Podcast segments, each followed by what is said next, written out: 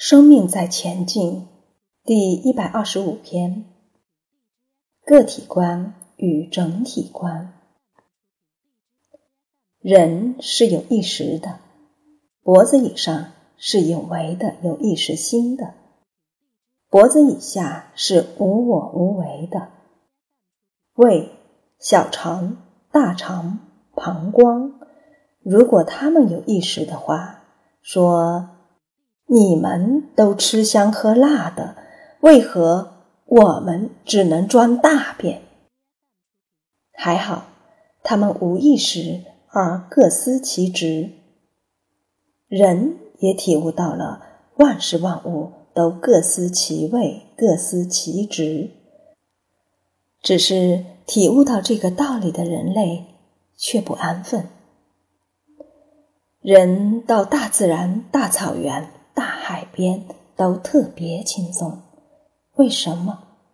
因为他们无我，没有想法。但为什么我们和一个小小小小的人在一起，就那么累，那么有压力？因为他有想法，有个性。结过婚的人都知道哦，人很有想法。套句俗话，人很难搞的。宇宙是无我无脑的，人是有头脑、很有想法、很自我的。要想和宇宙连接在一起，合一合同很难的。人和大自然是分开的、割裂的。走进大自然，说。这朵花，这棵植物很稀有，带回家应该很好。这个珍奇异兽带回家养应该很好。一般人都有这种想法：大自然是大自然，你是你。但你回家吃饭，这个碗筷很好，带回家吧？不会，因为这里就是你家。你和这个家是一体的，所以再好的东西也不会想要带回家。为何你走进大自然时会想带回家？因为你和大自然是切割的，脱离了本体。因为你是罗汉，只有你自己，一人吃饭一人饱。只在乎自己能不能解脱开悟，不在乎众生能不能解脱开悟。当你处在罗汉时，你是个体观；当你是菩萨时，你是整体观、一体观。想象一下，你是身体里的红血球、白血球、血小板中的一颗。你是其中的个体，但你是活在整体里面的。只要某一种东西死掉，整体就要受影响，更严重时会死掉。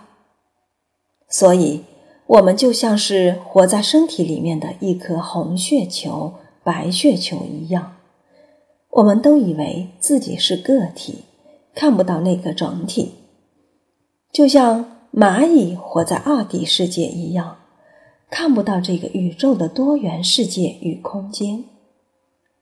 走在微血管中，动脉、静脉里面的每个红血球、白血球、血小板，都以为自己是个世界，其实只是器官系统组成整个人。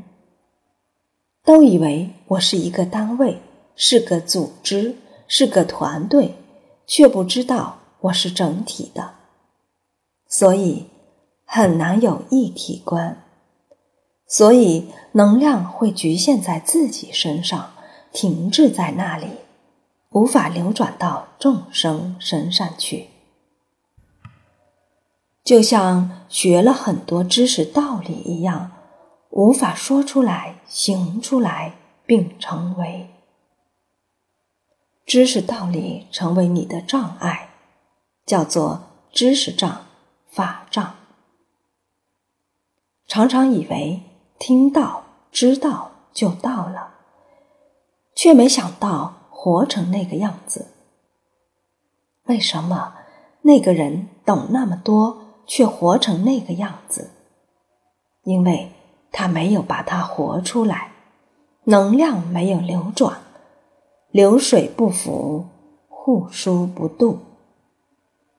流动的水不会发臭，经常转动的门轴不会腐烂。有没有一种人懂很多知识道理，但没有人喜欢他？他没有帮助到别人。他到处批判，没有正能量流，也没有让能量活起来。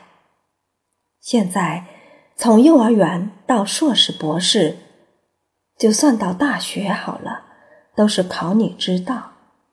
我们以为知道就已经到达了，所以长期以来，我们只有教，没有育；只有教化，没有育成。那个老和尚跟小和尚的对待，他是要化他的习性，然后育成他的生命状态。但很多人一被对待就反弹了，